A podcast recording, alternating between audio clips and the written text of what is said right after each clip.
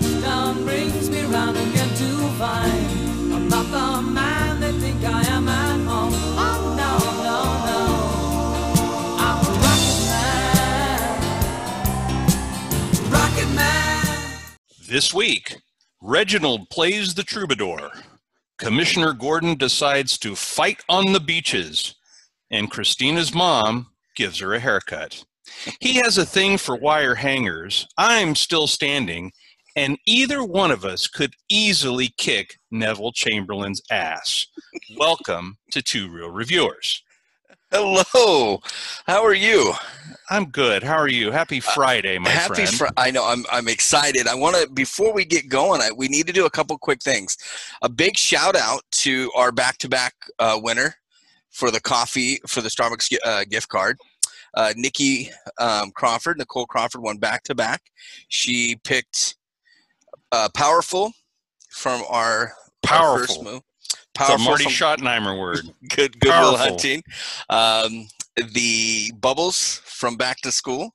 What's a party without bubbles? What's a party without bubbles? And our third one. Do you remember what the third word was? Squishy. Squishy. Which squishy. So I get text messages from these guys, and they're nonstop. And she couldn't figure out that last one. So like she listened to that podcast probably like five times in a row, and kept sending me like. One word. Nope, that's not it. Nope. Good luck. Nope. Go sorry. Back. You know, Listen finally again. She got squishy, but so we'll send that out to her. She tagged us on her uh, last post, and we want to also give out to um, uh, real quick, uh, Pat, uh, little Patty or Patty Montagano. Uh, she is now our ad, our advertisement, our sponsor. Um, oh. She is, uh, pro uh, she is out there promoting uh, women's. Uh, workout aerobics outfits. So, and uh, you can go to her Facebook group. Um, it's under Patricia Zaya V I P, Z Y I A. So, um, if you're out there, folks, take a listen uh, or take a listen, take a click on Facebook um, at Patricia Zaya V I P, and um, go over there and see our sponsor. So, thank you to them. Right on. Love the sponsorship. V I Ps, V I Ps, number one fans. That's right. Loyal listeners. Mm-hmm. Always on the real fans. Real fans. Real fans. Real, real fans. Real fans. Real, real fans. So speaking of V I Ps, we have a V I P today, don't we, Ryan? We do. We have an extra secret special guest host that's nice. joining that's joining us this week after weeks and weeks and weeks and months and months and months of asking if she could be on. I am delighted to have my lone daughter, uh, who is a big fan of one of the movies that we're going to review tonight, on with us uh, to help uh, review Rocket Man. That is the one and only Liv Hurt. Good evening, hello. Liv. That was a crowd noise. Where's the fake crowd noise? Like I gotta find that. Do we have one? That was it. I just did it. You didn't hear it, guys? Gosh, you hurt my feelings. I did hear it. I wasn't okay, that good. It was pretty good. I sound like the current existing fans uh, that are in sports right now. Yes. At sporting games, at sporting events, the cardboard ones. Yeah, exactly. So this week we decided to do biopics because there are a bunch of them that are coming out soon, but plenty that have been done, right? Mm-hmm. Not only the three that For we're sure. going to talk about tonight, but think of some of the others. forty-two. Excellent movie. Right? Which tomorrow is Jackie Robinson Day. Right. Right? Coal Miner's Daughter. Mm-hmm. American Sniper. Mm-hmm. Lincoln. Keep on going. There's hidden, so many. Hidden Figures. Mm-hmm. Excellent so, movies, all of them, actually. I, I, I think all of those are great movies, and in my opinion, the ones that are done the very best is when the main actor, whoever the professional is, that they actually transform into the individual that's being portrayed. So we'll see if any of these three movies live up to that tonight.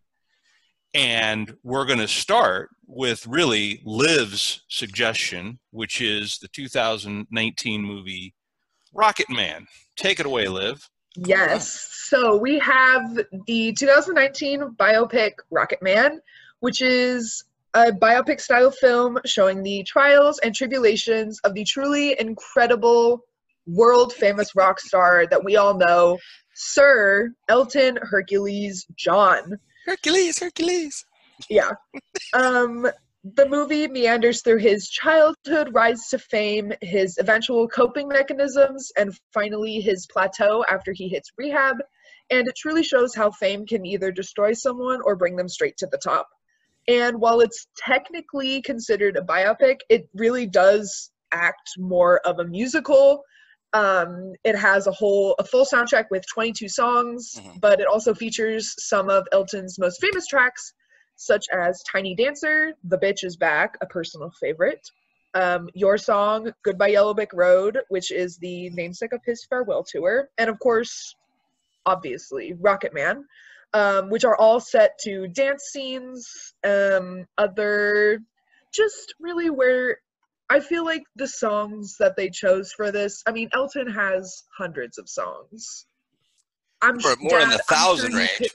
Could, maybe. Dad, I'm sure you could name all of them in order. Um, no, I wish I could, but I can't. I, that truly surprises me. But I, I know, like, be Mister Soundtrack. You know, that's his yeah. niche over there, Mister Yeah, Soundtrack. Mister Soundtrack. Well, be, yeah. being, hey, being an Elton John fan since I was nine years old and receiving Elton John's greatest hits for my birthday in nineteen seventy-five. That's how it all started with me. Was that your first album? That yes. You forgot? Really? Yes. Yes. Oh, okay. Yes. Written, okay. Mine was Huey Lewis in the News, but what? But okay, Huey so Lewis in the news. the news. Yes, sports. Anyways, um, oh, Liv, I have to ask. That's a great album, by the way. You're, you're, uh, you're. How old do you live now? Are you... I am. I'm almost nineteen. Almost so nineteen. Okay. I wasn't always a fan of Elton John, but okay. when I got to like high school and college, it definitely started appealing more to my music taste. And of course, it was a special um, bond that I got to have with my dad. Um, nice.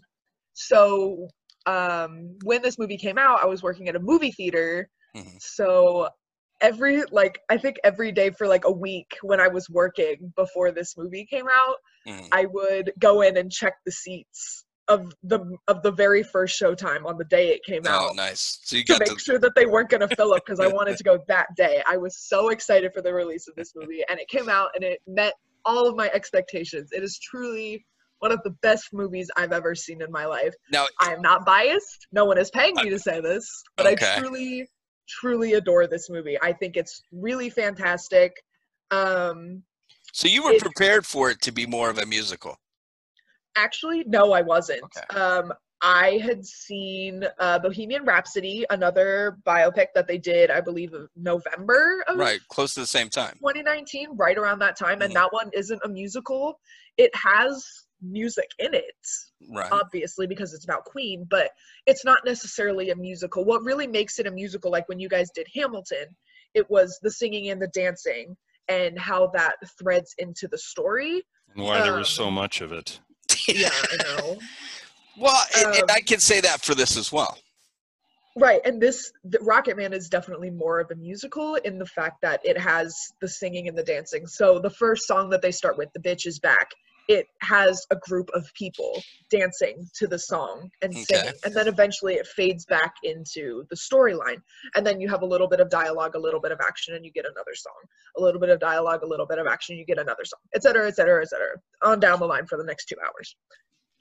Well, and, and again, I mean, I think that if, if you go into this movie with an understanding that is, in, and maybe that's what I'll need to do moving forward, is look, because I do not expect it to be what they actually quote this as, is a musical fantasy.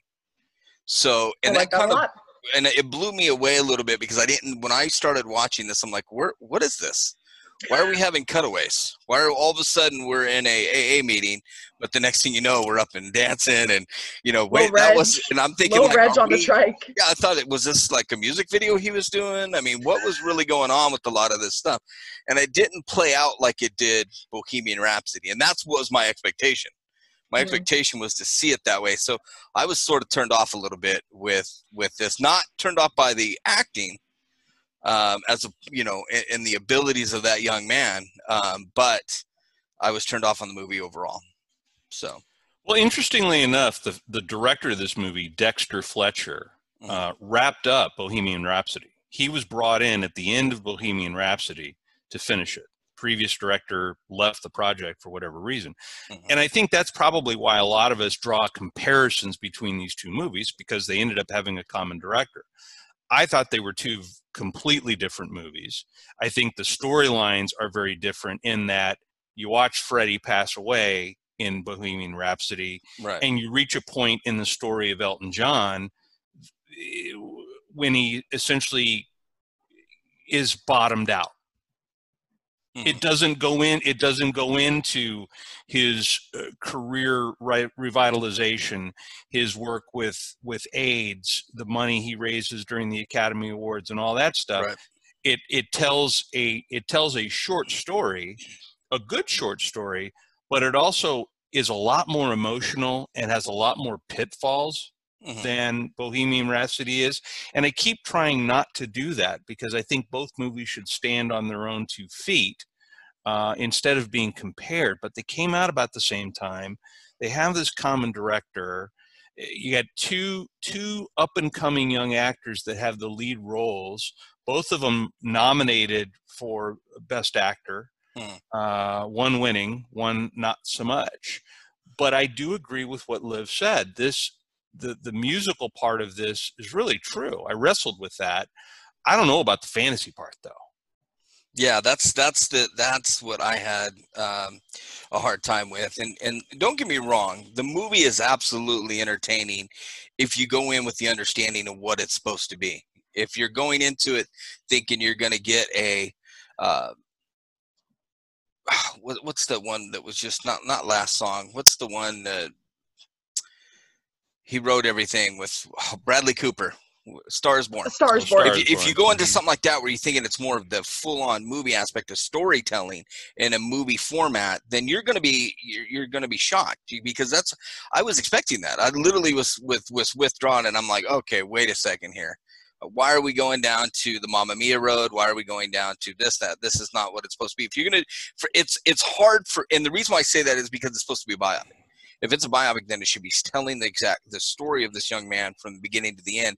And it was so many different cutaways and cutbacks and history flashbacks that ended up with dancing. It kind of threw me off, and it took away, in my mind, it took away from the, the, um, Oh, Egerton's uh, role. I mean, he played he played it amazing. The kid can sing. You know, we all know him from Kingsman um, one and two. But what people forget is to go see him. You want to see him do some really out of control acting. Go see him in Eddie the Eagle. I was just going to say Eddie the Eagle. I mean, you. That, I that started back. watching Eddie the Eagle. I thought it was boring. I, I well, didn't have a, okay. It, it, the storyline didn't play out for me, but he, say, he is, acted well in that. Yeah, it's a good movie. Yeah, you lose that he's that character, and you lose him in, as Elton John as well. I think he's an up-and-coming actor to the point where he's going to be so, uh, when he gets roles, that he's going to dive into them so much, very similar to what we'll talk about in the next review, um, like Gary Oldman did. But we'll, we'll uh, you know, for me, he he was an absolute amazing, and the fact that he was the he actually sang the songs as opposed to Bohemian Rhapsody actually had to have his blended. Um, but uh, Egerton, in in you know what and he's what's the one that I really got to hear him sing a lot was in the cartoon animated film Sing. Mm-hmm. uh, he's he in Sing, correct? He plays Sings, and just absolutely was amazing in that. So, Liv, I think you you had a great pick. Um, it Thank just you. wasn't what I my expectation was, well, but it doesn't gonna, take it away I'm from being a good movie. You a little bit here, Monty. Okay, like just a little, because I love this movie. I've seen it probably about two dozen times. Okay. Um, something I do really like about this is the fact that yes, Taron does all of the singing himself. Mm-hmm. um Bohemian Rhapsody he didn't. I should I need to stop comparing them. They're not the same movie. In I think general, I think movie. you compare them because they came out close to the same time. Yeah, and, and they're both and they're both uh, uh, celebrity or musicals that's or musical uh, uh, uh, groups that started off right. around the same time in their era. Yeah, the sixties and seventies. Yeah, so Taron Egerton did do the soundtrack himself, um, mm-hmm. and then he also has the "I'm Gonna Love Me Again" song with Elton. They sing it together, which is a very nice song if you ask me. Additionally, about this movie, something Ugh. I like is um, Elton himself is on as an executive producer, um, and his husband, David Furnish, is on as a producer. Um, so both of them are able to um, be part of this movie and really be able to see it come to life exactly as they want it. Um, the only thing so far that I've found about this movie that's false is, I think it's about thirty minutes in, Dad, you actually told me this, I believe. Um, Elton is sitting in the office of Dick James, about to get his first gig, and Ray asks his last name. Elton looks at a picture of the Beatles, he sees John Lennon, and the movie implies that that's where he got his last name from, and that's not true. Um, Dad, do you remember where it's actually from? I don't. I do remember that it's not John Lennon, but I don't remember the real link. I believe he might have gotten it from one of his bandmates or something of the sort. That's exactly, um, that's exactly what it is. So I think it's just, um, that's the only thing that I've found so far that's like false. Um, otherwise, um, I do enjoy the fact that everything is like really accurate. Um, it's won a couple of awards. It won a Golden Globe. Two Golden Globes, actually. Taron Egerton won Best Actor. It won Best Original Song for the I'm Gonna Love Me Again collaboration. It was nominated for a Grammy. It won an Academy Award. And it also was featured in the G L A A D Awards, which is an award ceremony for traditionally L G B T Q or, you know, other queer films. Um, and so, you know, because Elton is gay, um, this movie was featured in it, and it won for Outstanding Film Wide Release, or it was nominated, my bad, um, which I think is is great, because it, it does deserve that recognition, because not only is it a fantastic movie, it's also going to, um, it does show the struggle of being a gay man in the seventies and the eighties, and the scene that always makes me cry every single time is when he's in the phone booth and his mother says, "You'll never be loved properly." I have seen this two dozen times, and I cry every time. Just because no one should ever, no, that a parent should never say that to their child, gay or not. True. And it Absolutely. Just breaks my heart every time. And it it just, it truly shows how um, he rose so fast. He mm. he went from zero to sixty, or to like a hundred, actually, just so incredibly fast. Um, and there was the booze and the drugs and the drinking. Mm-hmm. And his ruined relationship with his father, and, you know. Well, and his struggles in his, his romantic relationship, too. Exactly. I mean, his relationship with, with John Reed, um, who, in my personal opinion, is the villain of right. this right. fantastic movie. Um, so would you so, would you give would you give this movie? What was so the... I wanted to keep with your guys' traditional rating systems of movie theater candies, and a personal favorite of mine is sour gummy worm. Sour, really gummy sour gummy worms. All right. They're my that. favorites. So I am giving this movie four point nine sour gummy worms, um, specifically the orange and lime flavored sour, sour gummy worms. Like you, okay. Monty, you got you picked the burned popcorn, the fresh popcorn. No, I work in a movie theater, so when you say all these different kinds of popcorns, I know exactly what you're talking about. All right. All so right. I'm giving this four point nine. four point nine. Sour gummy worms wow. out of ten. It Close gets a minus zero point one for the false uh, namesake of the John Lennon thing. Because Long sure John Baldry. Is that, that what is, it came from? That is, yeah. how, that is how he got his okay. last name. Okay. When he was the keyboard player in Bluesology. Okay. Uh, the, okay. the vocalist was named Long John Baldry. Gotcha. So, okay. Rod, what's, what's your... rankings, because we got about five minutes left before we have to move on to the next one. I just want to get in there real quick, and I, I will. I, I'm biased. I'll admit it. Uh, the music is great in this movie. Uh, th th I'm such an Elton John fan that it probably could have been a rotten movie, and I I give it a, a very good review. Um, I think what I like the most about th this movie, compared to Bohemian Rhapsody, again, it's the last time I'm going to draw this comparison, is that nothing is glossed over, nothing is really doctored, with the exception of the fact that, that Elton painted his mother in a particularly bad light. The fact right. that Furnish and Elton were both executive producers on this movie, they didn't have to hold anything back. Whether or not the story that was told in Bohemian Rhapsody is, is somewhat accurate or not is a big question mark, because Freddie's not around to... Uh, either agree I, with, with the way the movie went the or not. The rest of Queen, Roger and John, and the last one that I'm currently forgetting, um, yeah. the three of them, I believe they were on as producers. Well, that's a good point. I definitely could be wrong, but nothing is glossed over in this no. movie, and and it really shows Elton's vulnerability for someone that is who's really a, a superstar.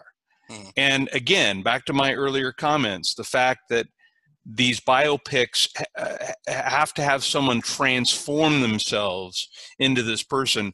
I thought Taron Egerton did a, a terrific job with it, because it sounded like Elton John was singing when I it watched does. this movie. It really right. does. Yes, yes. I gave this movie four red vines. Wow. Okay.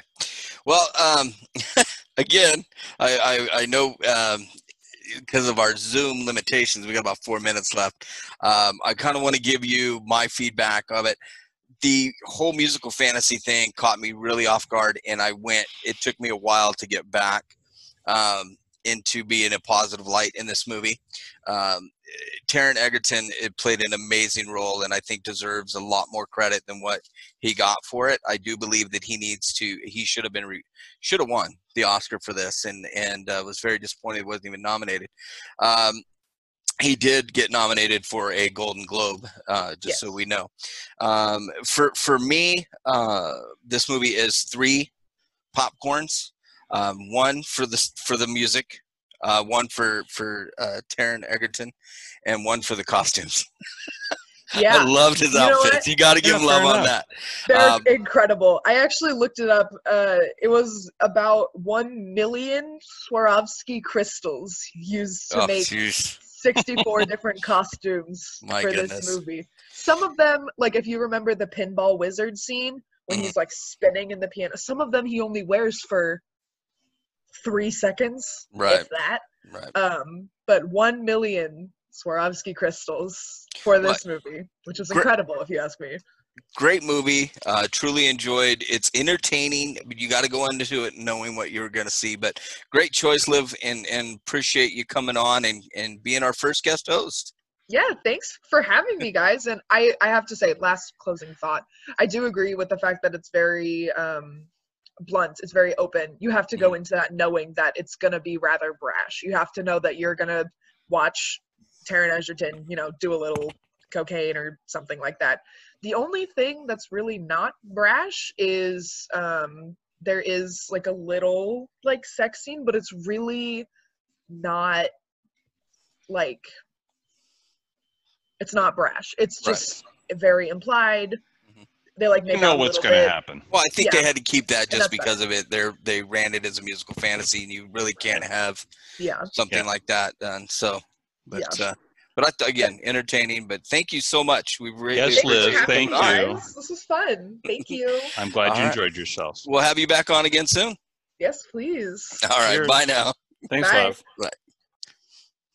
Bye. We shall fight in France. We shall fight on the seas and oceans. We shall fight with. With growing confidence and growing strength in the air, yeah. we shall defend our island, whatever the cost may be. Yeah. Well, it was great to have Livy on. Thank you so much for sharing your daughter with this, with this, Rod. That was very nice, and she had some great feedback in the movie. Well, thanks for having her on, too. I, it, it's two real reviewers. I guess I should have introduced it as three real reviewers this week. Well, um, so this biopic week, you came up with this. Did you come up with this because of Rocket Man, or did you come up with it because you're you're want to see Darkest Hour? It actually was a, a, a combined effort between Olivia uh, Dog and me about reviewing Rocket Man. Rocket Man. It's so stuck in my head. And th the movie that's coming out that's based on Aretha Franklin's life. Okay. Okay. Right. And, and I'm, I'm dying for that, uh, to come up. Um, and it hasn't. And then I got to thinking, well, what other sort of good biopics have, have, have been out there in the past? And mm-hmm. there are there are tons of them. Right. And picking the right ones uh, is sometimes a chore, but I think we got the first one uh, was a good start.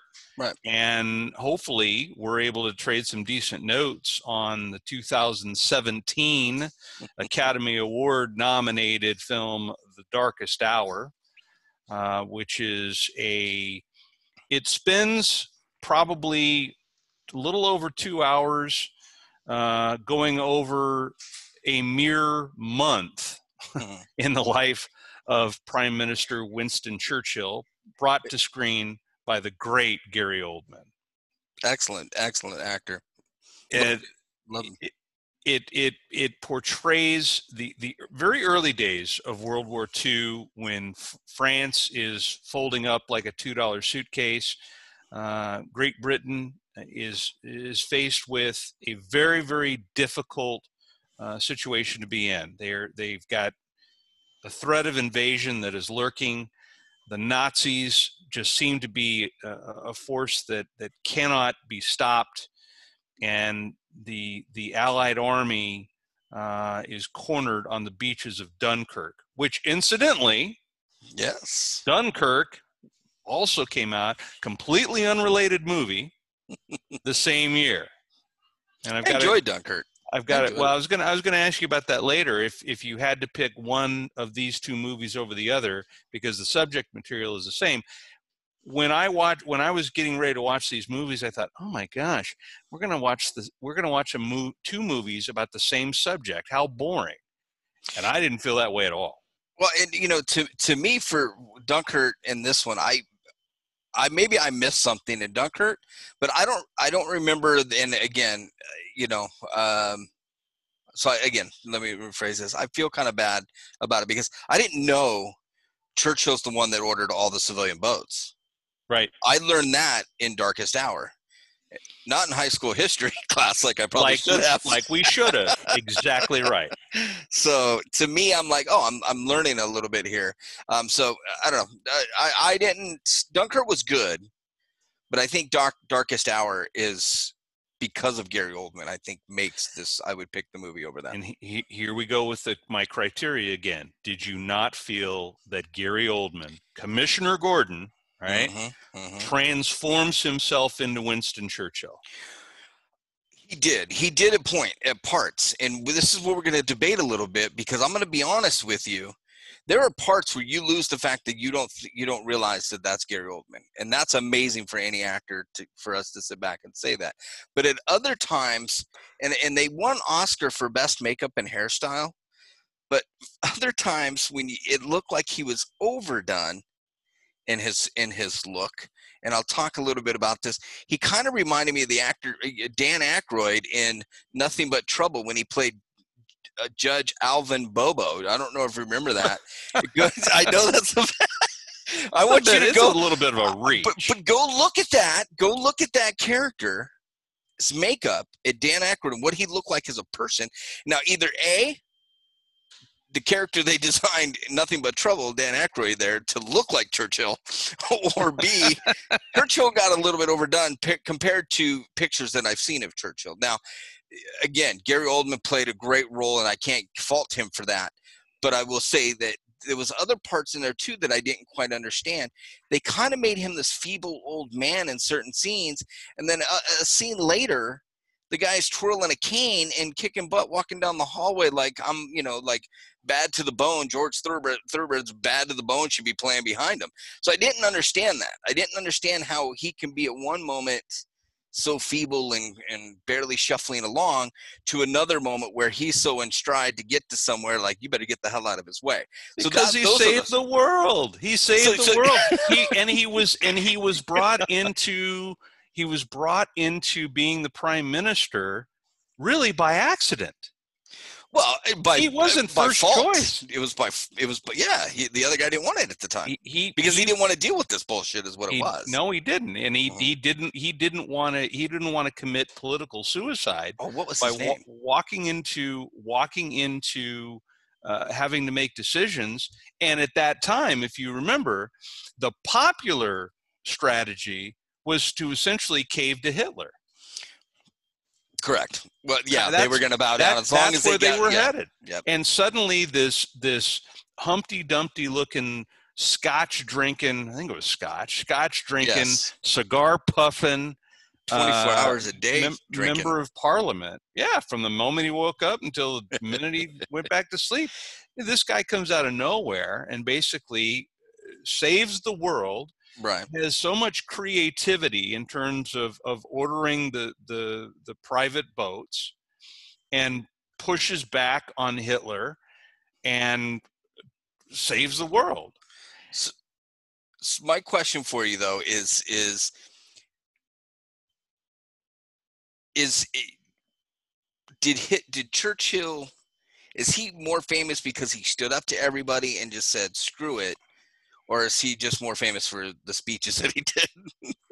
I didn't. That's what I was trying to figure out, because I've heard different stories about it. Now, the movie itself, we're supposed to, like Angela told me, when, when we talk about Mommy Dearest and we talk about Churchill and we talk about Rocket Man, we have to review the movie, not the man, because the movie wasn't. We're not reviewing what Churchill did. I've here's the great thing I can tell you that I've gotten to do as a person in my life. I have sat in the chairs that he has sat in. I have slept on the bed that he has slept in.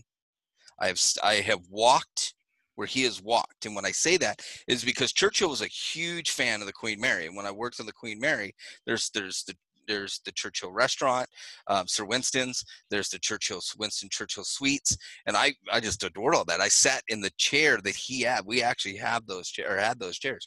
So uh, I thought we were still talking about Elton John. No, I didn't sit in his chairs or walk his he was probably on the Queen Mary too.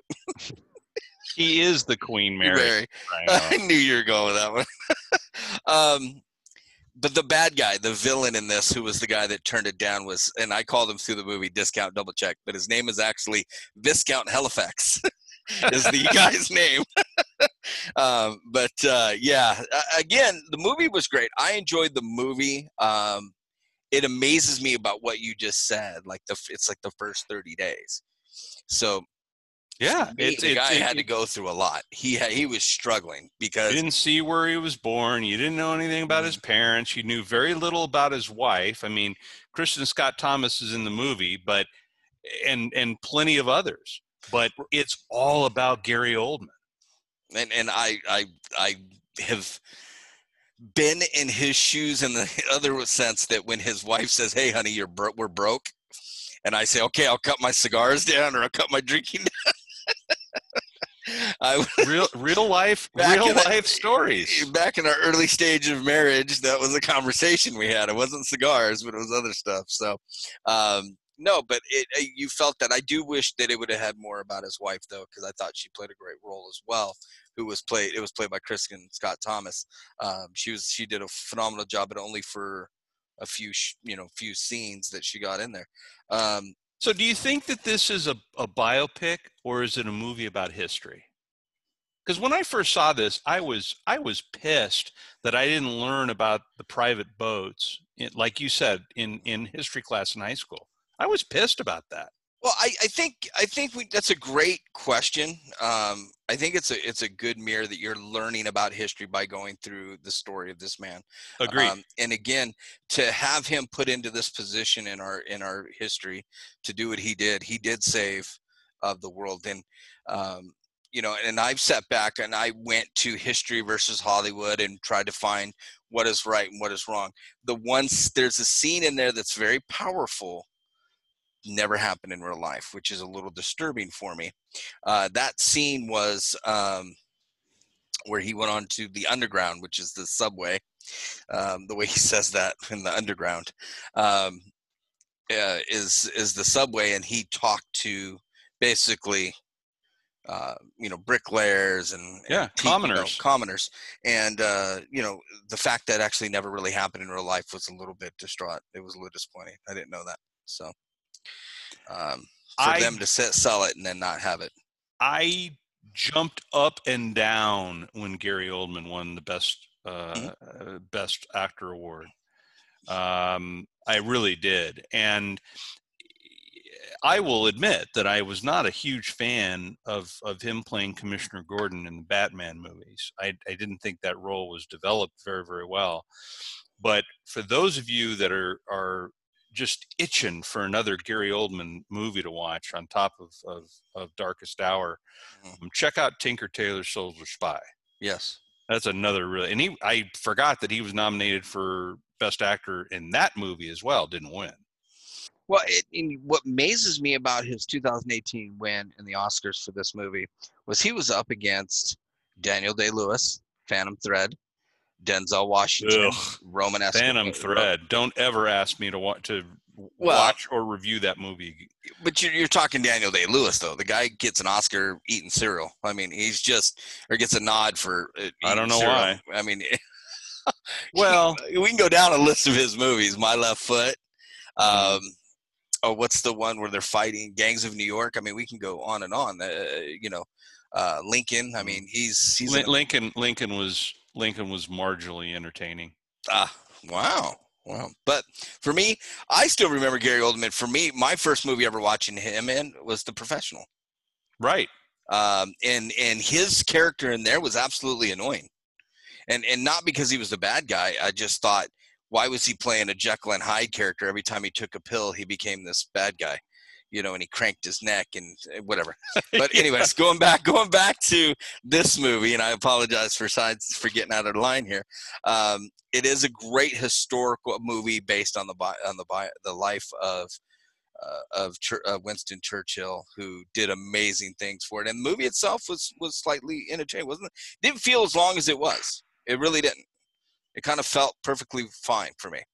They they they shrank thirty days into a little over two hours very, very well. It wasn't like that, what was that show that used to be on Fox? twenty-four? That was really a whole season worth of shows that was supposed to encapsulate one day, right? Good old Kiefer. But I, I, I really liked how, I mean, it, certainly it would have been great if they had spent more time about Churchill, the human being, and where he came from and, and his, his roots and all that. But you'll learn a lot about who he is because Gary Oldman is so brilliant in the role, because mm-hmm. he really bring he transforms himself into Winston Churchill, and, and you get you get a big look at, at who that person is, um, warts and all. No, absolutely, absolutely. Like I you said, know? it's it's he, you can't you don't know it's him. You don't know it's him. So. What was the your best? Rating? The best news for you mm-hmm. is that uh, one of Gary Oldman's upcoming movies uh, is going to feature Amy Adams. So right just, on. Just just so you're aware of that. Um, well, isn't aren't they together in uh, in the Justice League? Is that Amy Adams? Yeah, Amy Adams.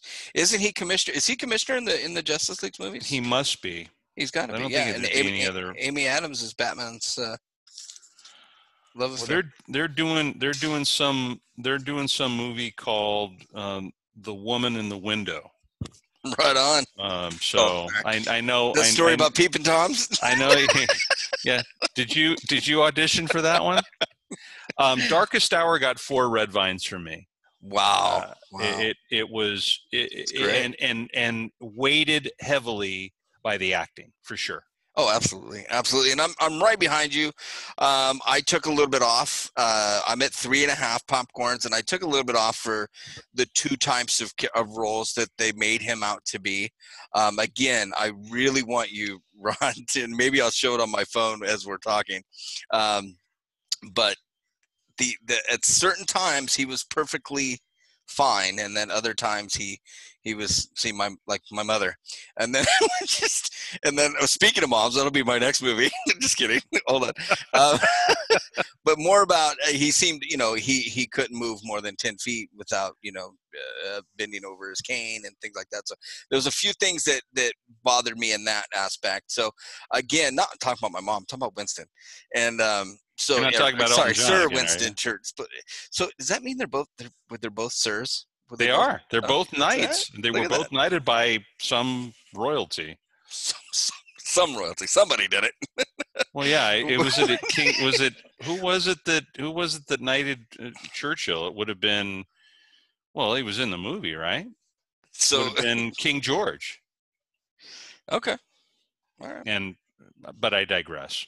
Uh, no wire hangers! What's wire hangers doing in this closet when I told you no wire hangers ever? We're going to head off uh, to here in a second to our next movie. A movie that you and I have shared an interest with for, what, twenty-five years? It's, it's yes. Um, and you people got to understand what I was doing. We had a coat closet for our guests that came in for meetings, right?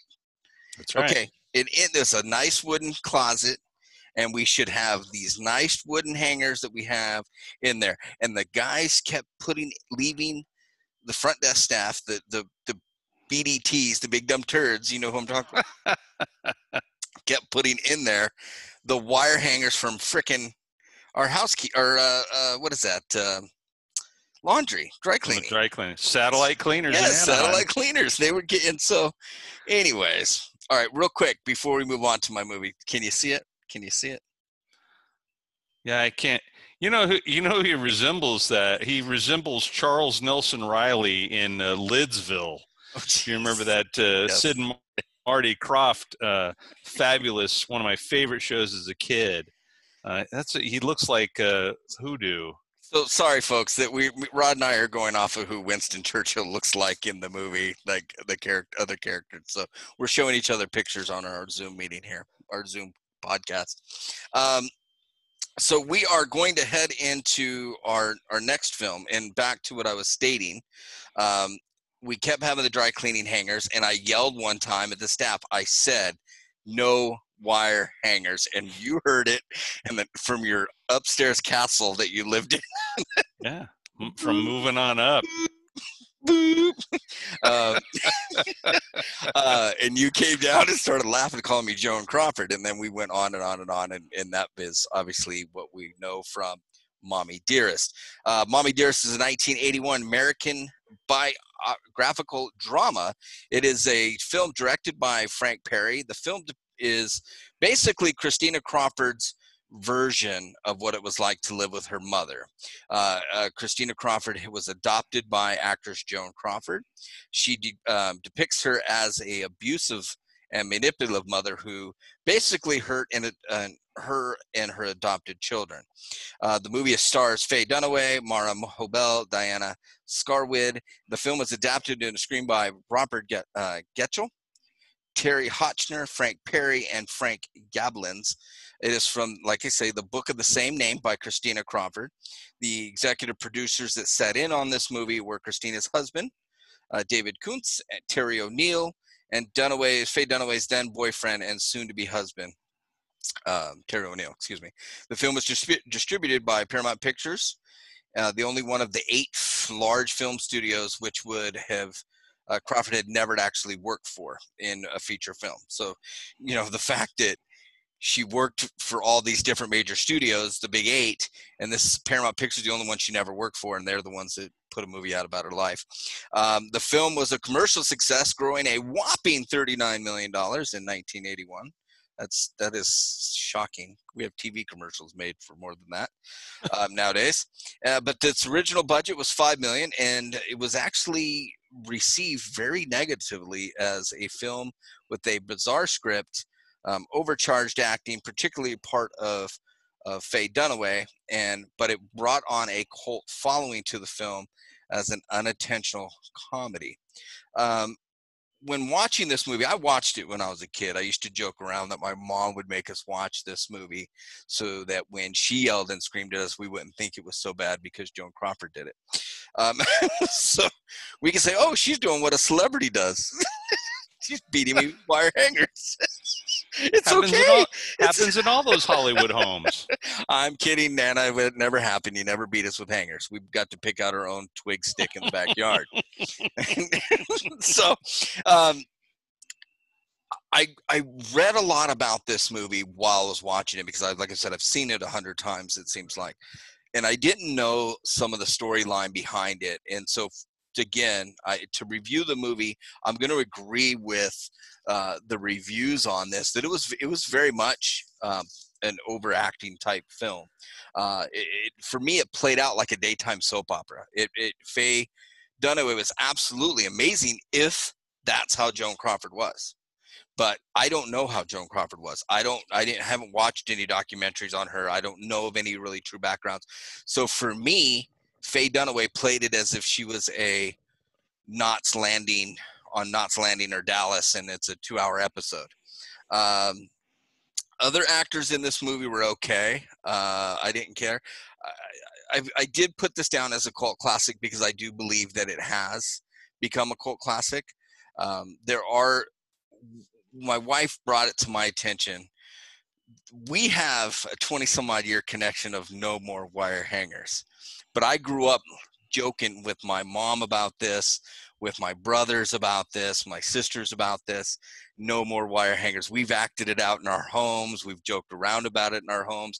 I've joked around about it in my own closet with my wife nowadays, yelling at her jokingly. It's something that everybody has joked around about. And then my wife comes to me last night and tells me, do you know that was never true? That never happened. The rumor is it never happened. And I'm like, quiet, woman. That happened. And it happened more than once. And we're going right. to keep it that way because that's how I want it to be. So don't take away my history. People are already taking away my history. Don't take away that. Um, I, I, I, like I said, I refuse to believe it. That and the whole Ajax, where she's throwing around the Ajax or the Comet. Um, so reading up on this, it is st it states that since it came out with such negative reviews, that people started going to the theater as if it was similar to Rocky Horror Picture Show. They showed up with hangers and Ajax, and during that scene, they would squirt, you know, throw them around in the theater, the Ajax and stuff. Wow. So, so the the company, Paramount Pictures, decided to start marketing it as a cult style classic where you can come and do these things, and that pissed off Faye Dunaway. So Faye was pissed. Faye actually went into this movie thinking that she, this is her role and she's going to win an Oscar for this. And she, all she won was a Raspberry Award, which is unfortunate because I thought if Joan Crawford really was like this, then Faye Dunaway did a freaking phenomenal job and should have been recognized for it. Well, who doesn't like Faye Dunaway? Finding out more and more, not a lot. Actually, the people on this set said that they despised Faye Dunaway more than they did when Joan Crawford was alive. That's because at least Joan Crawford would only use and abuse her staff and her at home and her kids. She wouldn't treat the current people she's working with like shit. And I guess that's where Faye Dunaway was there, stating that she was despicable to work with.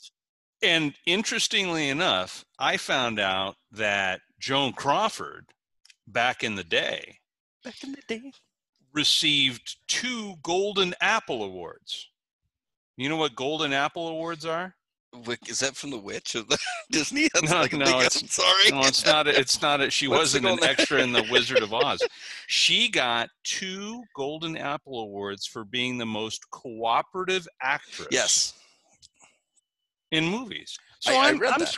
I'm scratching my head, going, well, if if she was, if on set she was so cooperative, right? Why was she a witch at home with her kids? And then I started thinking about Joan Crawford movies, and I'm going, well, was she really that big of a deal? Well, mm-hmm. she played M Mildred Pierce. Right. It's a really good movie. Well, she won an Oscar for Mildred. She did. Right. And then I got to thinking about Faye Dunaway and some of her movies, mm-hmm. and I think she's probably got more noteworthy roles. But you know what Faye Dunaway, to me, what Faye Dunaway is known for more so than Mommy Dearest or Barfly, which I which is a movie that I love. You've you know mentioned what, that movie a few times. You know that, you know, right? You know what fascinates me about Faye Dunaway? What's up? She was married to Peter Wolf. You know who Peter Wolf is? The um, director, no? Peter Wolf was the lead singer of the Jay oh, Giles Band. Thank you. Yes, yes, yes, yes. Now, does that, does that, do those two seem to go together at all? No. Didn't me. And the other, the other, uh, the other connect the dots that I have is the director of this movie, Frank Perry. Mm-hmm. Guess who his niece is? I don't know. Katy Perry. No. Yeah. Are you serious? Yeah. Well, who just had a baby. And and give it up to Katy. I didn't know that, but yeah. uh, but screw Frank because he missed out on this one. No, I, he, and, and doesn't this movie? And here's here's here's here's the other thing about this movie in particular, and Faye right. Dunaway, right? Okay.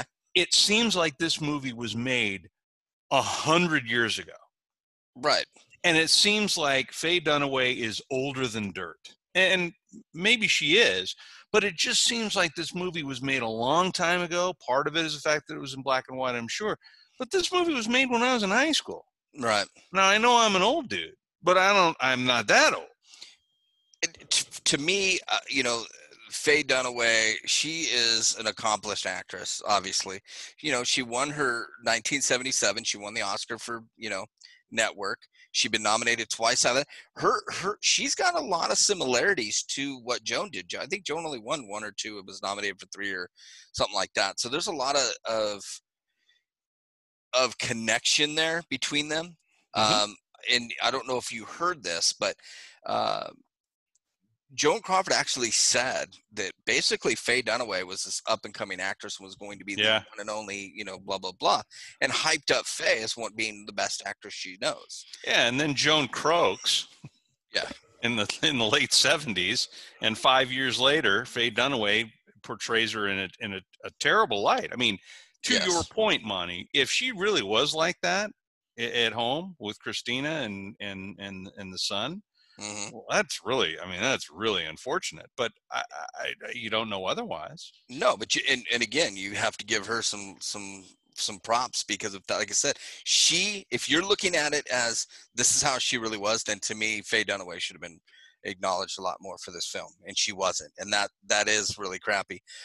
At the same time, you think to yourself, really, I feel bad for Christina. Now, Angela played devil's advocate here at the end of this movie, and we were trying to figure out why she didn't leave any money to her kids. You know, right. she basically disowned them in a sense, like a divorce yeah. at the end. Um, and Christina actually fought and got fifty-five thousand dollars, but she also has two other adopted kids. She had five. One was taken back um, because the mom decided within the year she wanted the kid back, so she was down to four. uh Christopher and Christina, um the younger two, actually did get money. They got seventy-five thousand each. I don't know if you know this. So Christopher and Christina didn't get squat, but the, the next two that she adopted got seventy-five K each, which is not a lot when you consider her estate was eight million dollars. Well, and the fact that she sat on all that all that Pepsi stuff. Oh, she, that whole scene too. And that was another scene. I love that scene. That scene, that scene right there. Um, but at the same time, you're also thinking, did she really love that guy? No, of course, of course she didn't. Of course, Coca-Cola president wasn't was married, so she couldn't go to that one. You think um, she could she could have she could have uh, passed a blind taste test if she'd uh, picked Coca-Cola versus Pepsi? I, I love the fact that he told her, like, you're killing me. You got to stop. We got to cut back the spending. And she's like, no, this is for you. You're, I'm doing this for you. Right. Find a way to make the, the company pay for it. That that scene, too, was pretty pretty rough. Um, the one things that I, I could tell in this movie that I liked most about Faye Dunaway is when she was feeling jealous of her own kid, you can see it in her facial expression. Yep. Whether it was the photo shoot. You felt that. When the boyfriends were there, the uncles, and um, I don't know if you noticed this, but Christina was, you know, filming in the scene where she's uh, getting was filling the scotch, and the guy's all easy on the scotch. She goes, she's all, I know how to make scotch for my uncles, you know. That I'm like, wow. And then she fills up a half a glass of Grey Goose vodka, not a little small tumbler, mind you, a little four ounce. She filled up a freaking regular glass, half of it, with Grey Goose vodka, and walks it into mom, who at that point is making out with this guy.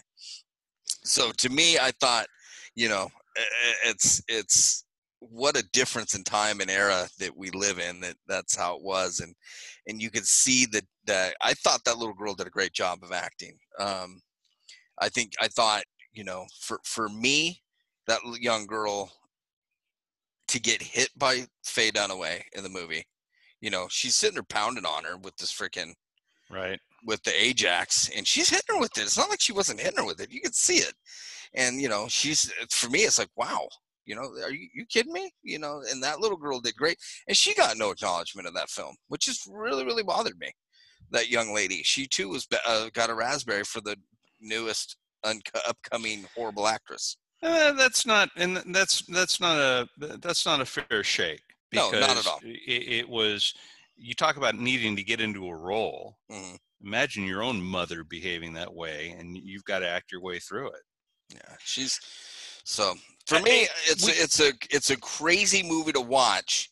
Um, And and I've I've heard more and more people say that that I watch this movie for the fact that it, my parents make me watch it so they know that it's okay to beat us.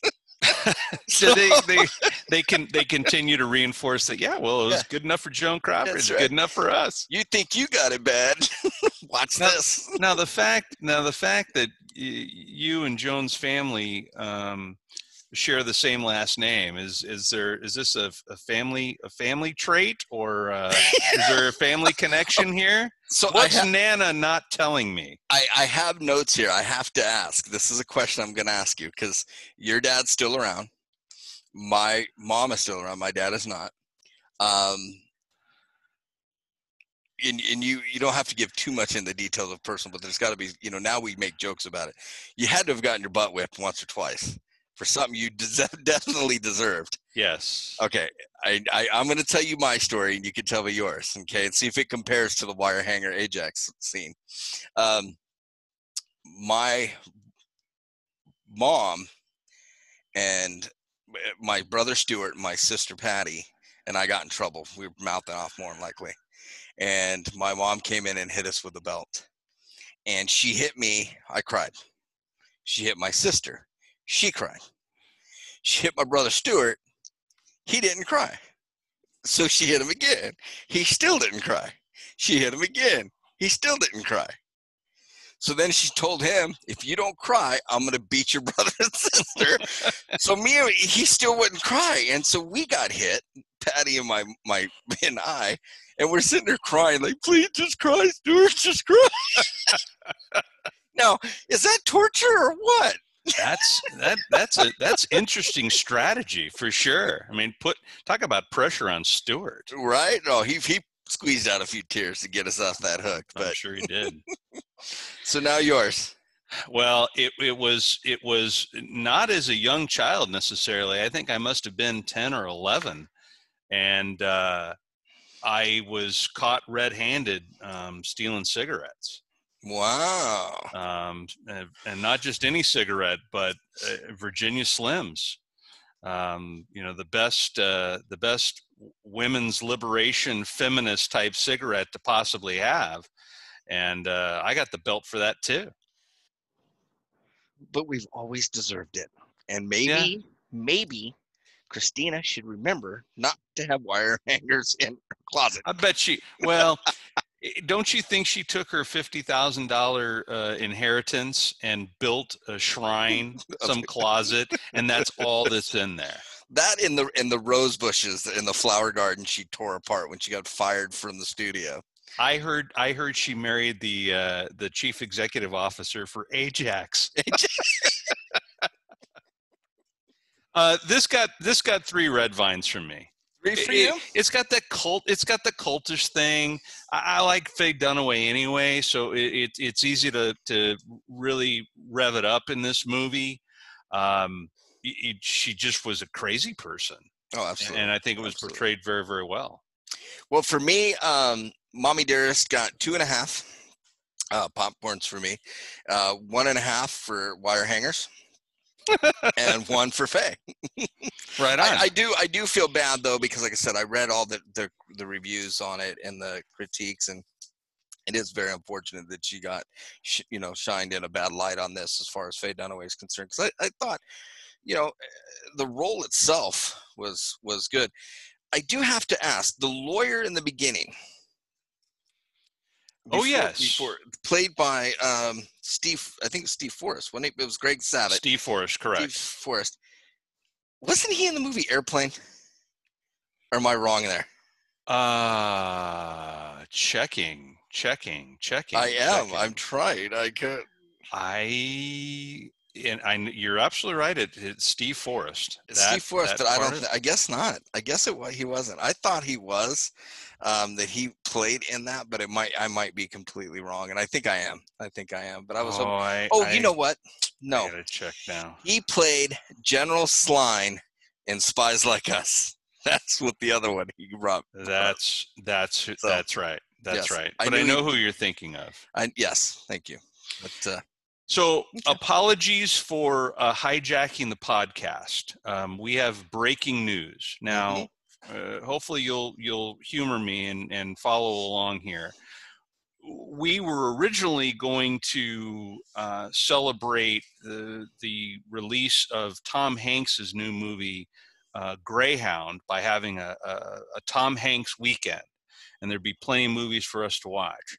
But while we have been podcasting on this Friday evening, uh, news has come through uh, that a very accomplished actor, Chadwick Boseman, died of cancer earlier today. No, no. And I think you and I should uh, take uh, have a, a Chadwick Boseman uh, weekend and uh, review three of his movies next week. We're, we're catching this at, at press time, ladies and gentlemen. So yes. uh, I've thrown I've thrown Monty off base just a little bit. And one of the movies we just recently saw, because he was in The Five Bloods, the Five Bloods which, yeah. which we reviewed. Um, ironic that the day before Jackie Robinson Day, um, which Chadwick Boseman played the lead in, uh, the day before that, that celebration is the day he passed. Uh, he was also featured in uh, the two thousand fourteen biopic, Get On Up, as the Godfather mm-hmm. James soul Brown. James Brown. So if you, if you don't mind uh, tabling uh, our Tom Hanks celebratory yes, weekend so that we can honor Mister Boseman, because um, I, I thought Storm and Norman was uh, a great role for him in The Five Bloods. Yes. And I'd have no trouble looking at a catalog of his, of his movies and watching them. Well, he's he's got Thurgood, you know, Marshall from Thurgood Marshall. He was great in that. Um, uh, Gods of Egypt, uh, Get On Up. He's Vontae Mack in Draft Day. We got football coming up. Uh, forty-two, Jackie Robinson. It was a great movie, and he played a great role. I'm just, well, I'm shocked right now. I didn't know this. I didn't I, even know he had cancer. I had no idea as well. Rest and in he, peace, he, my man. He was, he was forty-three. Um, Godspeed. Um, Chadwick Boseman, a, a great young actor with a, a number of great roles, and we're gonna we're gonna bring you three of the, the best ones next week uh, yes. when when we get together for the for, for the podcast. And we'll we'll post on uh, our social media uh, um, this coming up in the next couple of days of what movies we'll do, because we'll need to get together and figure out which one we want. And it, just like Monty and I generally do on a weekly basis, Monty will pick one, I'll pick one. We were going to go back to having a poll like we've done in the past, and, and maybe we're able to still do that um, because there's there's a catalog of movies that he was in that, that y'all should choose from. So we will talk offline. Yes. Make sure to, to keep an eye on our social media sites between Facebook, Twitter, uh, our Instagram page, which Monty does such a fabulous job with.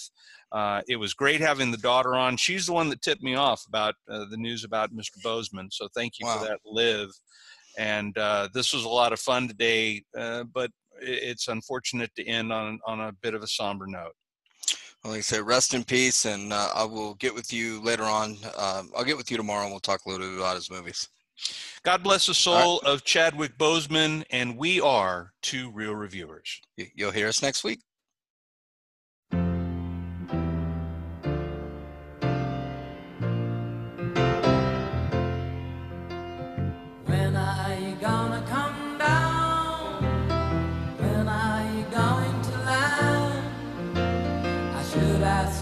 On the phone, I should have listened to my own mind. You know you can't hold me forever. I didn't sign up for you. I'm not a present for your friends to open. This boy's too young to